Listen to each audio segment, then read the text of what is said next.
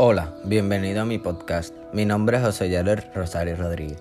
Hoy estaré hablando sobre un grupo de personas muy peligrosas, depredadores cibernéticos. Los depredadores cibernéticos son personas en las que buscan tu ubicación en las páginas de internet como Facebook, Instagram, Snapchat, inclusive hasta Twitter, para hacerte daño a ti o a tu familia. Estos casos son comunes en los jóvenes entre las edades de 10 a 17 años, ya que siempre publican fotos con direcciones o con el pin de donde están.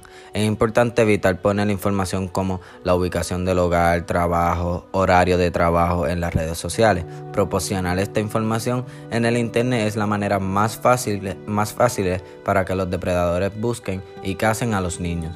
Los casos de depredación cibernética ocurren en cualquier mes del año, aunque hay veces en que en algunos meses se puede registrar más casos de lo común. Muchas veces estos tipos de casos son de una persona que roba tu dirección de una red social y cuando llegan a tu casa te roban, te violan o hasta te pueden matar. Muchas veces para prevenir estos casos se les sugiere a los padres que no dejen que sus hijos publiquen las direcciones de dónde son, dónde están, para dónde van o dónde estaban en las redes sociales. También se, se sugiere que los padres estén pendientes a los amigos o amigas que su hijo o hija tenga en las redes sociales, ya que muchos depredadores se hacen pasar por nenes de poca edad para llegar al corazón de la víctima.